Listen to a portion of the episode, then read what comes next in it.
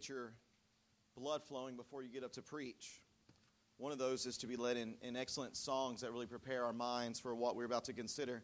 Thank you, Justin, for those great songs, especially the last one. It is uh, very much appropriate uh, whenever we consider what we're going to look at this evening.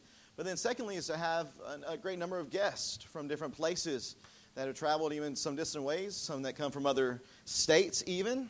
Uh, granted, their family, so I don't know if they get as much credit. They really love Katie, they really love their, their younger cousins. But we are thankful for, for all guests, family, some I believe from Murfreesboro as well are here. Thank you all so much for taking time on a Monday night to be here and to encourage this church. I hope that you are encouraged by your time being here with this good congregation this evening. If you have a Bible, I hope that you do. I hope you'll join me in Philippians chapter 2, please. Philippians chapter 2 is where we're going to begin this evening. We'll be coming back here towards the end of the lesson, our considerations. But Philippians chapter 2, I want to look at just a, a few verses of what Paul writes to those Christians who are in Philippi concerning how they relate to others. Philippians chapter 2, beginning in verse 1. Philippians 2, in verse 1. If there is any encouragement in Christ, if any consolation of love, if any fellowship with the Spirit, if any affection and mercy, make my joy complete. By thinking the same way, having the same love, united in spirit, intent on one purpose, do nothing out of selfish ambition or conceit, but in humility consider others as more important than yourselves. Everyone should not look out only for his own interest, but also for the, for the interest of others. We read this text, and, and the meaning is extremely clear. I believe it would be very difficult for us to read this text and come away confused by what Paul is trying to say originally to the brethren in Philippi but also to us by extension who are reading today. That he wants for those in Philippi, that he wants all disciples to be a people who are united in love, who are united in spirit, who are united in purpose. And if they are able to do this, if they are able to seek for these things, then there's a great benefit. And the great benefit is that it is going to have a positive impact on the way that we deal with one another. Simple as that. If we will strive to be a people who love one another, who have the right spirit with one another, who seek the right purposes with one another, then we are going to be just fine in the way that we build and develop our relationships. But sadly, we understand that though these instructions here are simple, though they are understandable, though these instructions are achievable, I'm sure I'm not the only person here who has ever experienced a poor or negative relationship.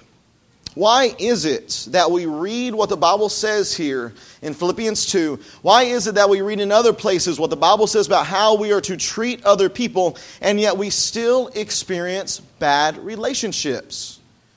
Where is the disconnect? Where do the problems arise? You know, many people have asked that question why is it that I have bad relationships with other people? And that question is asked so often that a lot of people have actually made a good bit of money on trying to answer this question. Uh, how many people here have read those self help books on how to have better relationships with other people? I'm sure many of us have. Many men have written many different books, but there is one book, one book that I have read that paints the picture in a way that I've never quite seen before a book that to me has been more beneficial than any other book that has ever been written on this subject. And no, I'm not talking about the Bible, though we will get around to that. I'm talking about a, a, a, book written not by inspiration, but just from the mind of men. And that book is called Leadership and Self Deception by the Arbinger Institute. Arbinger Institute, excuse me. This book is not a religious book, it is a purely secular, really business type book. And it's written in a narrative form, so it's very easy to read. And what this book does is it takes you through a story of a man named Tom. And Tom begins a new job with a new business, and he has this boss named Bud. And Bud requires that all of his upper level management team that they each individually come in and they sit down with Bud and they allow Bud to speak to them for a day. And within this day, the objective is for Bud to be able to inform these new managers of a problem. A problem that they have, the new managers, and in fact, a problem that all people have. Whether they are managing this business or not, everyone who lives, they have this particular problem. And this problem is so vital to address because if unchecked, it will lead not just to the ruin of their company, but it will lead to the ruin of every relationship that we have in this life. Now, if I ask you right now, that seems pretty extreme, does it not? We'd probably say, yeah, that's, that's pretty crazy. That each of us have the exact same problem that could lead to absolute ruin whenever it comes to our relationships. But while it is extreme, let me suggest to you that the issue itself is simple.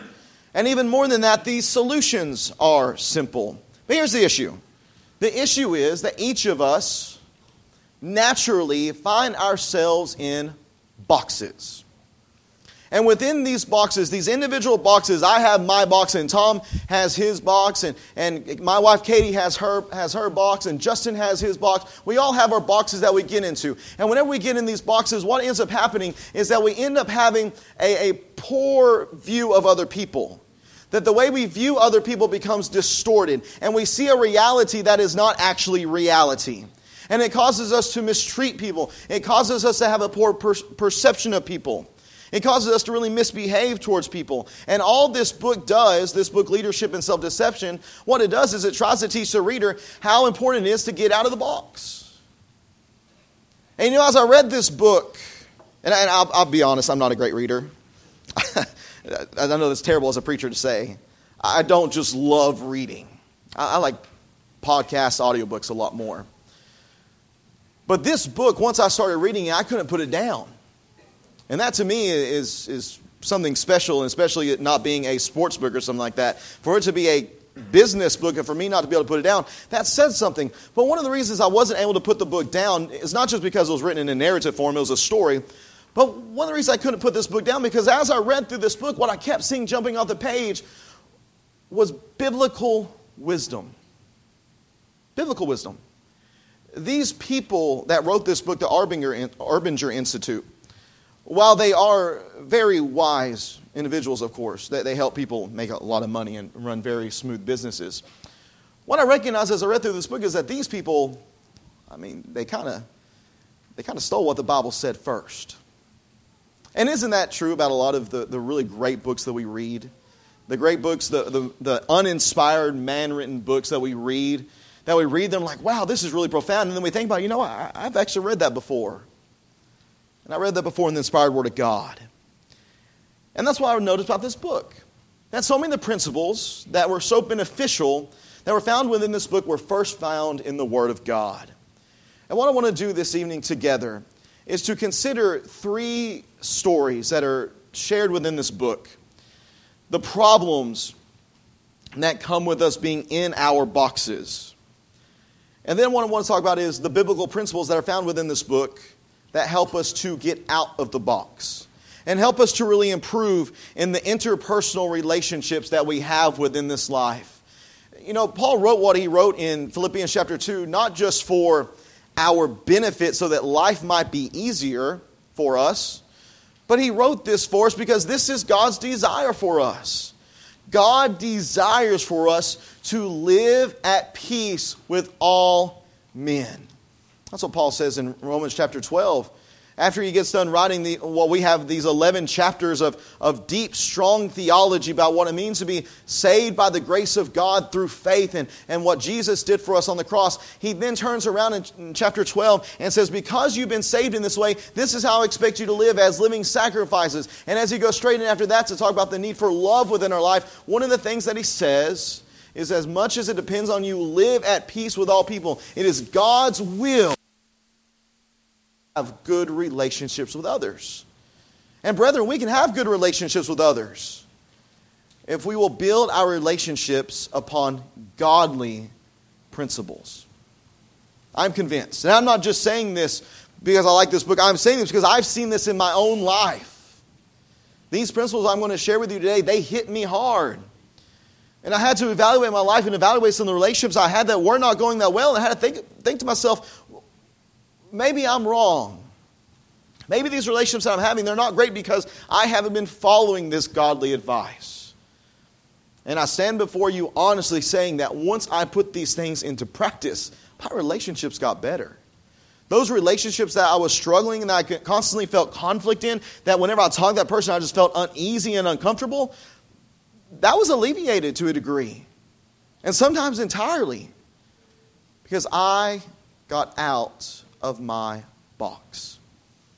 Can I encourage you this evening to open up your heart to receive these things from the Lord? Again, this, this is not, these things are not true because the Arbinger Institute wrote them. They're true because God first wrote them and inspired them many, many years ago. Let's look and see what, what, the, what this book says, though, about this whole thing about getting out of the box. Let me share with you the first story that is found within this book and the issue that comes along with it. Remember, what we have here is Tom, who is the manager, and Bud, who is his boss. Bud shares a story from earlier in his life that he was going on a plane ride. And this plane ride was open seating, meaning that it was first come, first serve, basically. If you're at the front of the line, you got to pick which seat you wanted to sit in. And he was near the front of the line, and he was able to find a row of seats. And, and this row of seats, I, I guess there was two or three seats, probably two seats per side. And there was a window seat, and the seat beside it was open.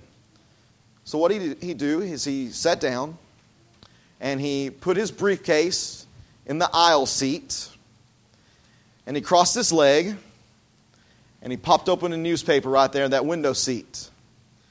And to anybody that walked by him, they're thinking, oh, well, that man's just reading the newspaper. Oh, no, he wasn't. No, he had his eyes peeled over that newspaper, and he was watching like a hawk for anybody who looked at that seat. And if he saw anybody make any sort of move, any sort of intention to that, towards that seat, what did he do? Well, he took his legs like this and put it like that a little more. He took that newspaper and stretched it out a little more. He turned sideways a little more he made that aisle seat, that was open, look much less appealing because it began to look a lot smaller. Well, what was Bud doing? Well, what Bud was doing as he sat there in that seat, guarding with his life this empty seat, is he was seeing those people who were walking down the aisle, he saw them as threats. He saw them as threats to his comfort.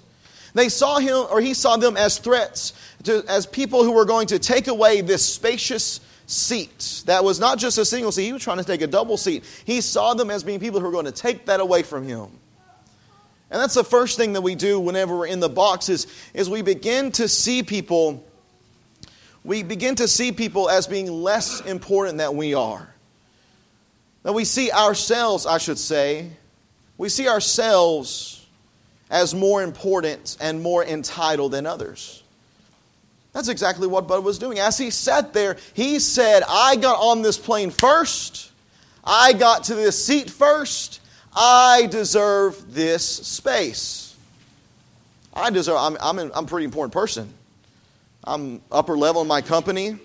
They're sending me to go do this work. I deserve to be as comfortable as possible. You know, before I, I shook my head and scoffed at, at Bud, I, I think I thought back to my own life and I thought about riding the school bus in the mornings. I was one of the first kids that was picked up, which was miserable in and of itself. But what that allowed for was for me to have my pick of seats on the bus. And remember, you know, most of these school bus seats, they get sit two people to seat.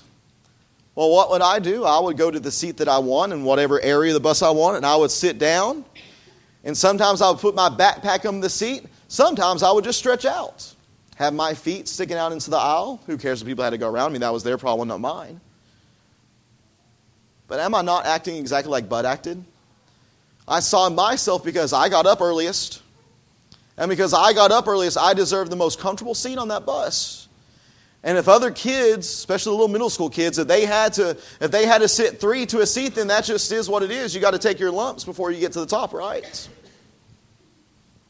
I saw myself as that big high school, that freshman, sophomore in high school, I saw myself as somebody important.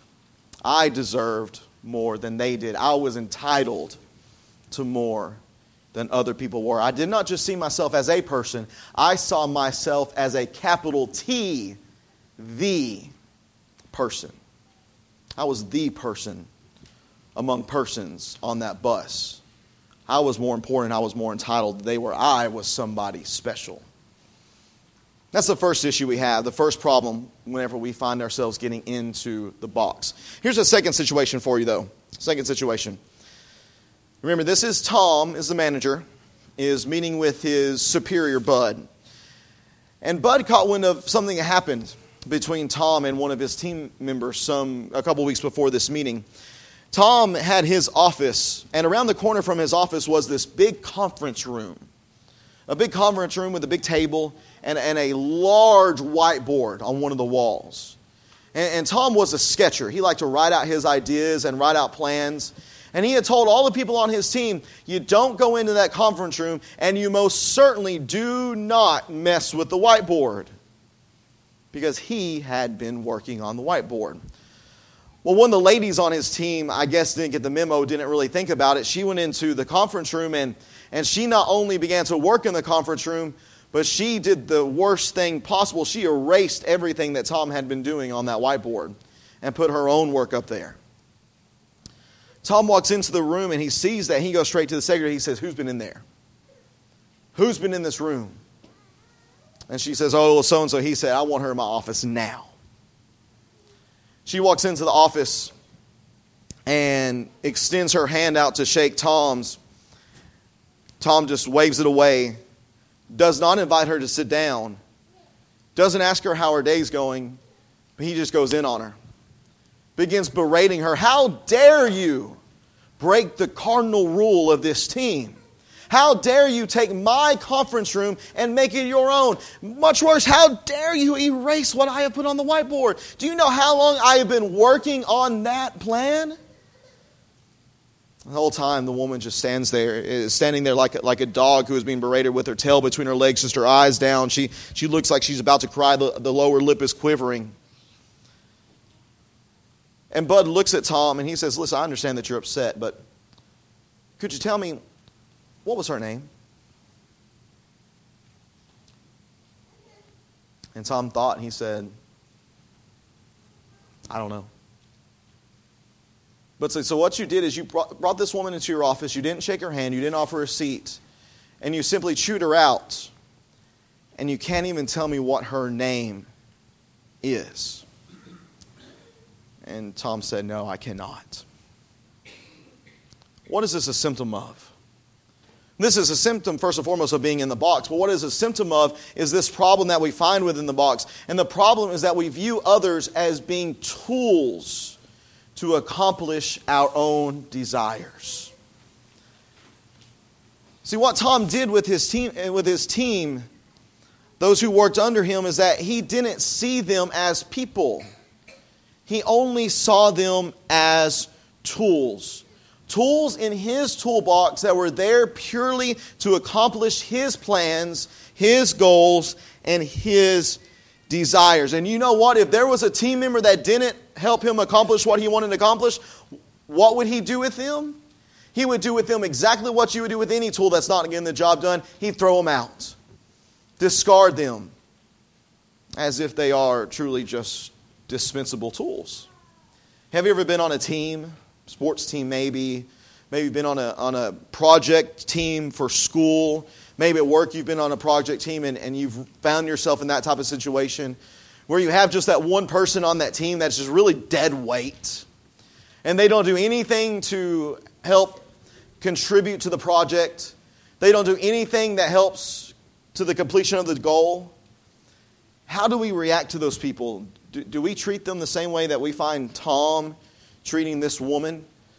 Do we see them as just being dispensable? Do we see them as being useless?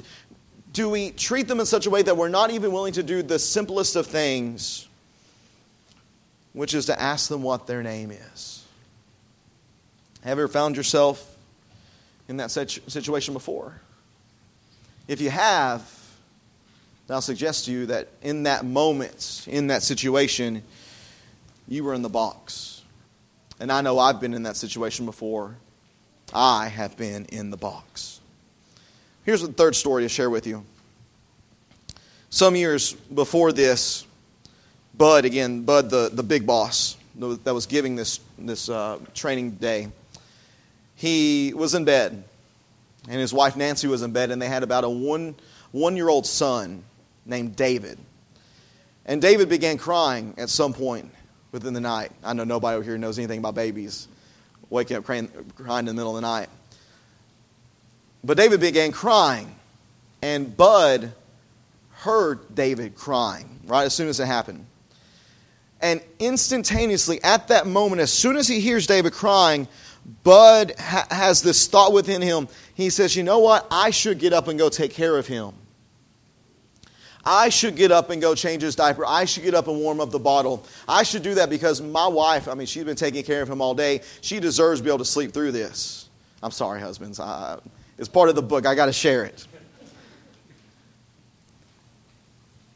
But you know, he still laid there. He still lay there in bed. He had these good intentions. He understood that it would be a good thing. It might even be the right thing for him to get up and to take care of his son. But instead of doing that, he did what the book calls betrayal. He betrayed his good intentions by instead remaining in bed whenever he knew he should get up. And as Bud laid there, guess who else continued to lay there? Nancy. And as both of them continue to lay there, and as David continues to cry in the other room, what begins to happen is that Bud begins to develop negative feelings towards Nancy. He begins, he begins to think about Nancy, surely she hears him. There's no way she can't, she can't hear our son in there crying. Why is she not getting up? Well, she's being lazy. She's being unloving. You know what? She's being inconsiderate even of me. Doesn't she know that I work every single day to put food on our table, to clothe our family, and to put us in this nice house? Doesn't she know that I have to get up at 6:30 in the morning? Doesn't she understand that I'm tired from a long day at work? Why isn't she taking care of our son? And by the end of this whole ordeal, Bud sees his wife in completely in a completely negative context. His perception of her has completely soured. But why? Why did Bud begin with good intentions and end at a point where he was feeling so angry toward his wife? Well, one of the reasons why, last two here, one of the reasons why is because he failed to consider, he failed to consider that he was in the situation because of his own doing. He failed to consider that the issues he was having at that moment, the negative feelings, they began because of his own decision making. And we're talking about choices this week in, the, in these studies. And, and in this moment, Bud made a choice. He made a choice. He knew in that moment the right thing to do, and yet he made the choice not to act upon it. And it got him into this situation where he was, uh, where he had this horribly negative view of his wife. But remember, because he's in the box, it's, it's a distorted view of his wife. Because more than likely, Nancy was not lazy. Nancy was not unloving. Nancy was not being inconsiderate. Could it be that Nancy could it be that maybe she was just dog tired? All the mom said, Amen.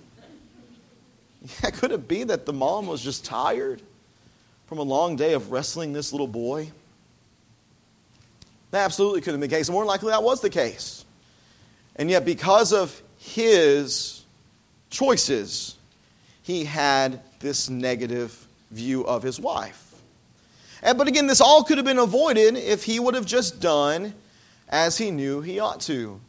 The problem with us being in the box is that we fail to do to others as we know we ought to. Bud knew in that moment, this is what I need to do. I need to take care of my son. But instead, he betrayed himself and he got into this negative situation and he never took the time to recognize, you know what? We're in this situation because of what I did, because of what I have done. And I suspect that I'm probably not the only one here who can think of a past situations where a past situation where, where things were just rough in a relationship. And where I thought, you know, all the issue lies with the other person. That all the conflicts, all, all of the uneasiness, all of the struggle, it's his fault or it's her fault. Friends, are we not so quick to blame other people often? Whenever there's trouble within our lives, we want to blame other people. But the reality often could be that we are the one we are the ones that are actually to blame. That the root of the issue lies with us. And it lies with us because of these other things we've talked about. So, this is what it looks like then to be in the box. Again, whenever we're in this box, this me box, maybe you've heard it in terms for like a me bubble. But whenever in this me box, this is what we do. We see others in a distorted fashion. We see them often in the worst light possible, and we treat them horribly. We treat them extremely poorly, and our relationships sour, and they're unenjoyable, and we just don't want to be around anybody because things are bad. Yet there is good news, and the good news is that we can get out of the box. Just as we often unknowingly put ourselves in the box, we can very knowingly get ourselves out of the box. And we can have good relationships with other people. We can treat them well. We can see them in a more appropriate and positive way. So, what are those solutions? What are those solutions that we need to be doing in order to get out of the box? Let me tell you there, as I mentioned, that these are biblical principles. Biblical principles that can be found in three main texts that we're going to look at in Philippians 2 and verses 1 through 5. We read that a, a bit ago. But also in Galatians 6, 1 through 5, and then Matthew, uh, finally Matthew 22, 36 through 40 that these four solutions we're going to talk about as we conclude our study, that these solutions are found within the Word of God. And as much as I appreciate the Arbinger Institute putting this book together, it didn't originate with them. It originated in the mighty mind of our God. So, what are the solutions then? If these are the problems, if the problem is that we see ourselves as more, more important and more entitled than others, if the problem is that we see other people as tools, if the problem is that we ourselves are the root of these issues, and if the problem is that we just simply fail to do what we ought to do, then what are the things we can do to fix these problems? Firstly, is we can do as Philippians 2 and verses 1 through 5 says, we can view others as more important than ourselves. We can view others as more important than ourselves. Remember the story of the plane, the newspaper, the briefcase, all that kind of thing? He actually shares another story, Bud does. The exact polar opposite within the book uh, of the situation he had with the first, first come, first served seating. He and his wife Nancy were on a plane this time. They were on a, on a flight, and there was a, a, a ticketing snafu. There was a ticketing mishap to where he and his wife weren't going to be able to sit together on this plane ride. And as Bud and Nancy are, are at the front of this plane talking to the stewardess, trying to get everything figured out, this woman shows up out of nowhere. And she says, Hey, are you guys having a ticketing problem? And they said, Yes. And she said, Are you not able to sit together now? She said, No. She's like, I have a solution. The seat that I'm sitting in, the person beside me, that there is nobody there. Why don't you guys take my seat and the empty one beside it, and I'll take one of yours? what's that going to do? What's that going to do is that it's going to take a woman who has her own seat with space beside it. She's going to give that up in order to go sit by some strangers that she does not know. Again, it is the exact opposite of what Bud was doing in the first story from what we talked about. And what that woman did is exactly what Jesus calls us to do. What Jesus calls us to do is he calls us to look out for the interest of others and not just those of ourselves. That's what Paul says within the text here, Philippians chapter 2. Everyone should look out not only for his own interest, but also for the interest of others that in and of itself is a difficult thing to do because that demands that we put aside self centeredness. It demands that we put away seeking only what we desire. That's a tough commandment to do in and of itself. But I love what Paul does here. Paul gives what is a difficult commandment, what really goes against our nature to be selfish, self preservation, self benefit, self betterment. It goes against that, yet he gives a great example of someone who did that. And in fact, it's the greatest example of someone who did anything like this. And that, of course, is our Lord Jesus Christ. He gives the command in verses 3 and 4. Again, do nothing out of selfish ambition or conceit, but in humility consider others as more important than ourselves. Everyone should not uh, should look not out not only for his own interests, but also for the interests of others. Adopt the same attitude as that of Christ Jesus. Here's the command Here's the motivation. Here's the example that you need to look towards. Look towards Christ Jesus. What did Jesus do? This is what Jesus did, who existing in the form of God, did not consider equality with God as something to be exploited. Instead, he emptied himself by assuming the form of a servant, taking on the likeness of humanity. And when he had come as a man, he humbled himself by being obedient to the point of death, even death on a cross that our Lord Jesus Christ, though he had a home in heaven, though his presence was in heaven, though he existed in heaven in the most glorified of forms, he was willing to take on the form of a man. Though he was in heaven in a perfect existence, with no issue at all, with no problems at all, no hunger, no thirst, no cold, no nakedness. He gave that up in order to take on the form of a man where he experienced hunger, where he experienced thirst, cold, nakedness, where he experienced these things, but not for his benefit, not because Jesus needed to experience this, but he did this for us. He did that for those who are unworthy because of what he did in leaving heaven and coming, as, and coming and living as a man and living that perfect life where he, he forsook all temptation and all sin. And as he offered himself up on the cross, he offered himself up as that Lamb of God, which fulfilled the atonement that is needed for the perfect forgiveness of sins. The perfect forgiveness of sins that was not available through the blood of bulls and goats, but whose sacrifices look forward to the sacrifice of Jesus. That his sacrifice fulfilled all of the sacrifices that had ever been made. And He made available, fulfilled, perfect, realized salvation. Not because He needed it,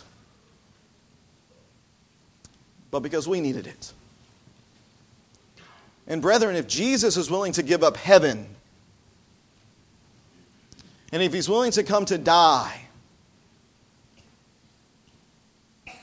then why can't we just be nicer to one another? Why can't we put others before ourselves?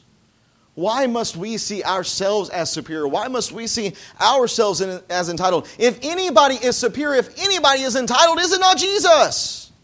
The King of Kings, the Lord of Lords, the creator of the entire universe. If anybody's entitled, it's Him. And yet He was willing to give it all up for us. Well, maybe, maybe the reason we're not willing to do that is because we see other people as tools, right? We see them as tools simply for our use. So then the, the second solution for us then is that we don't need to see people as tools. We need to see others for what they actually are. And that's people. We need to be willing to see others as people. Why do we need to do this? Well, number one, this might surprise all of us, but people don't appreciate it when they are seen as less than human. People don't appreciate it whenever they are seen and used just as tools. We can't see people like that. We have to see people as people.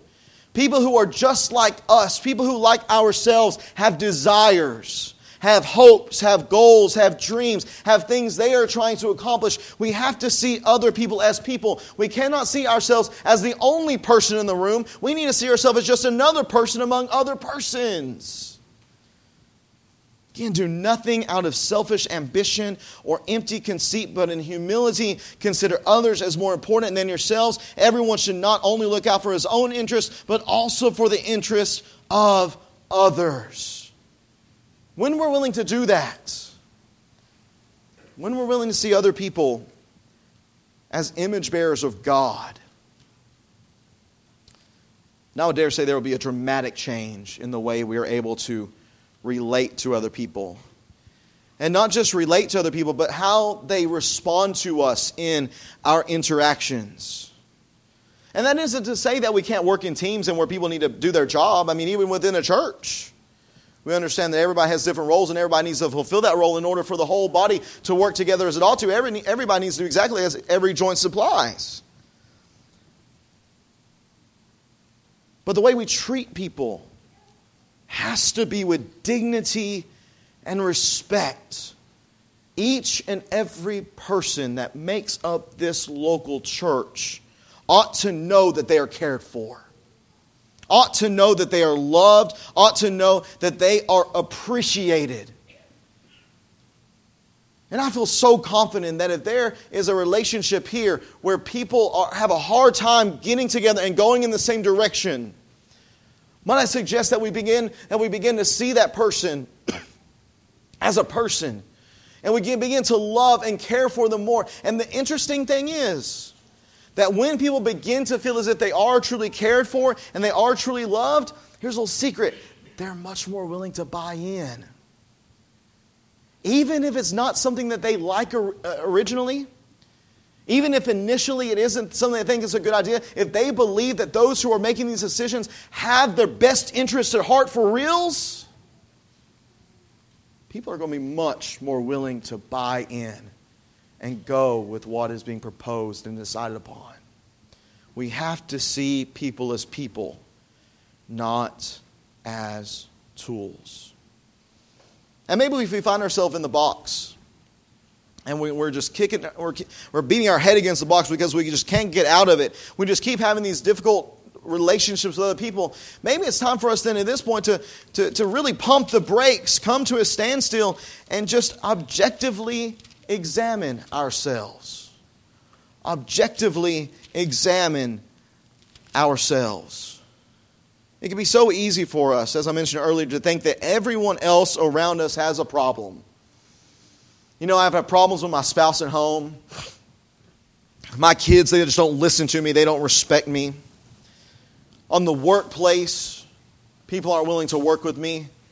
At the church, people don't want to hear what I have to say. Even at the grocery store, people just give me dirty looks. What's interesting about that is I'm sitting here saying that all these other people have a problem with me and that my relationships with them are not very good, but isn't there truly only one commonality in all those situations? Isn't that commonality me? Could it not be that if I have all these other issues with all these other people in the world and all these different other situations and contexts, could it not be that maybe I'm the reason it's not going so great? Remember what we talked about last night with David, Bathsheba, Nathan, Uriah? Then Nathan comes to David and gives the story about the rich man, the poor man, the little ewe lamb. And David's so upset that this rich man would take the poor man's little ewe lamb that he says that, that he ought to be punished to the greatest degree. And what does Nathan say? He said, Nathan said, David, you're the man. You are the man. You are the rich man who has taken what does not belong to you, that was precious to someone else. David was so blinded to what he had done. David was in the box. And a big metal box with lots of locks on it, too, wasn't he? But thankfully, in that moment, because of what Nathan said, David was able to recognize that he was at fault. He had made the mistakes. And he admitted that I have sinned against God. And he begged for forgiveness. Maybe we find ourselves in that same situation sometimes. That our relationships are not great because we have the failures, we have the shortcomings. Maybe we easily see the mistakes that everybody else makes, but we just really fail to see our own. And that's one of the reasons why it's so important for us to not allow ourselves to get into the box. We don't need to allow other people's minor mistakes to be exaggerated within our own minds because we're seeing them through the distorted walls of the box. No, we need to keep things in their proper context. We need to see things exactly as they actually are. That's why whenever we see somebody overtaken in a wrongdoing, as Galatians 6 and verse 1 says, if we see them overtaken in a wrongdoing, you who are spiritual, restore such one with a spirit of gentleness. Let me suggest to you that when we're in the box, it's really hard to give a spirit of gentleness. It's really hard to do that. That's why we have to get out of the box. But more so, watching out for ourselves, for yourselves, so that you also won't be tempted. Carry one another's burdens, and in this way you will fulfill the law of Christ. And if anyone considers himself to be something when he is nothing, he deceives himself. Let each person examine his own work, and then he can take pride in himself alone and not compare himself with someone else.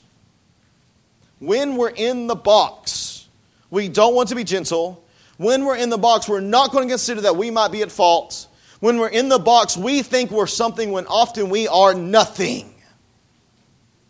We have to get out of the box. And sometimes that's going to begin by us simply sitting down and recognize, you know, maybe I am too demanding.